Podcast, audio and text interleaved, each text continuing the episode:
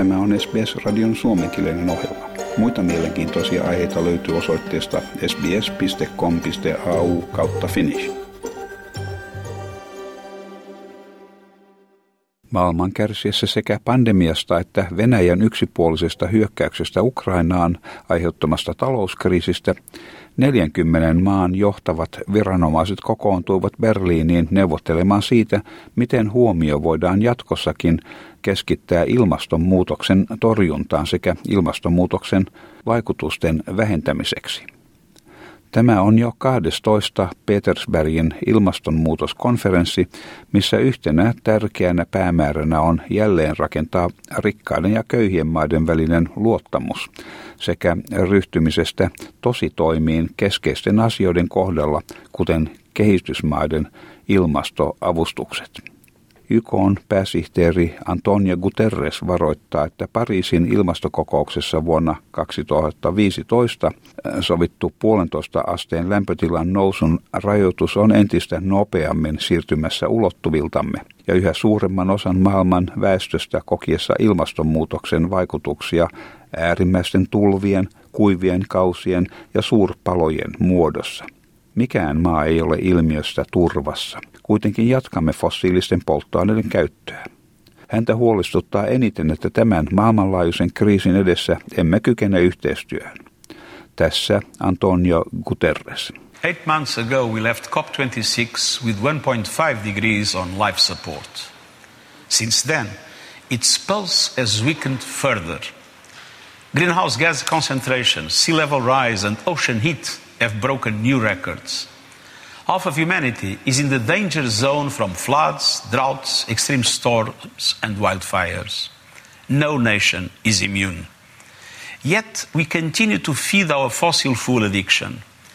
What troubles me most is that in facing this global crisis, we are failing to work together as a multilateral community. COP26-kokouksen puheenjohtaja Alok Sharma esitti vahvan vetoomuksen ilmastonmuutoksen vastaisten toimien puolesta Berliinin konferenssissa. Alok Sharma sanoi Glasgown konferenssissa saavutettujen sitoumusten edelleen olevan vain sanoja paperilla.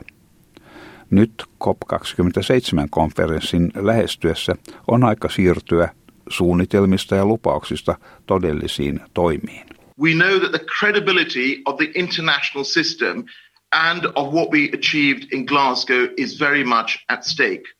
So, as we approach COP27, it is time that we shift from planning and commitments to implementations on all of the promises that we made in Glasgow.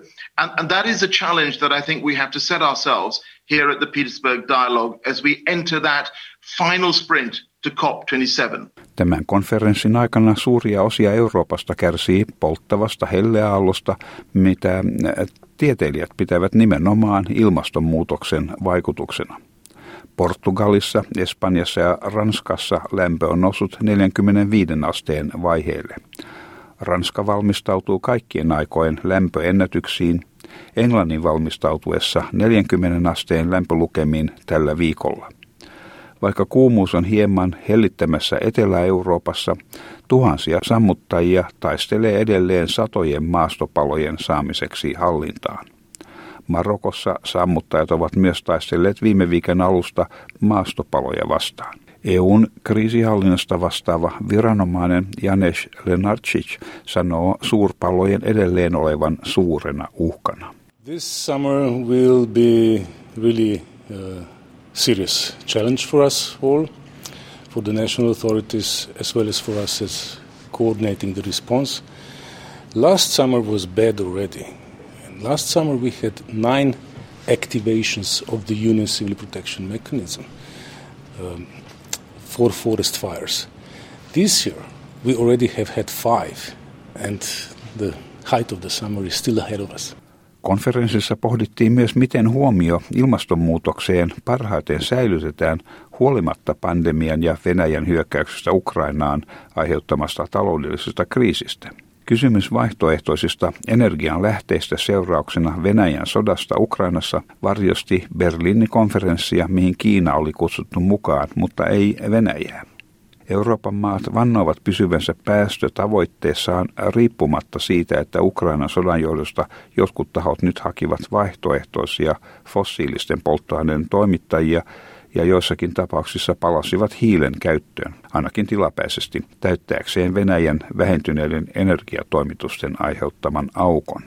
Samalla kuitenkin Saksan ulkoministeri Annalena Baerbock sanoi konferenssissa, että Venäjän hyökkäys Ukrainaan oli myös vauhdittanut vihreän energian tuotantoa. Russia's war has convinced the last skeptical person in Germany that we need more renewables and energy efficiency to safeguard not only climate but to safeguard our energy security.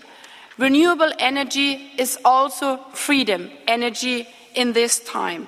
Britannian prinssi Harry puhui myös ilmastonmuutoksesta YKssa antamassaan puheessa osana yleiskokouksen jokavuotista Nelson Mandela kansainvälistä muistopäivää. Prinssi Harry sanoi kuluneen vuosikymmenen olleen tuskallinen ihmiskunnalle ja kehotti ihmisiä muistamaan Nelson Mandelan sanoja paremman tulevaisuuden toivosta ja että tällä hetkellä edessämme on tärkeä valinta. Voimme antautua välinpitämättömyydelle tai epätoivolle, tai voimme noudattaa Mandelan pojalleen antamaa ohjetta olla koskaan luopumatta taistelusta, ei edes sen kaikkein mustimpana hetkenä. Tässä prinssi Harry. And in this moment, we have a choice to make. We can grow apathetic, succumb to anger, or yield to despair. Surrendering to the gravity of what we're up against. Or we can do what Mandela did every single day inside that seven by nine foot prison cell on Robin Island, and every day outside of it too. We can find meaning and purpose in the struggle. We can wear our principles as armor. Heed the advice Mandela once gave his son to never give up the battle even in the darkest hour. Kahden päivän Berliinin konferenssi oli valmistelua marraskuun COP27 ilmastokonferenssiin Egyptissä. Tämä jutun toimitti SBS-uutisten Peggy Giacomelos.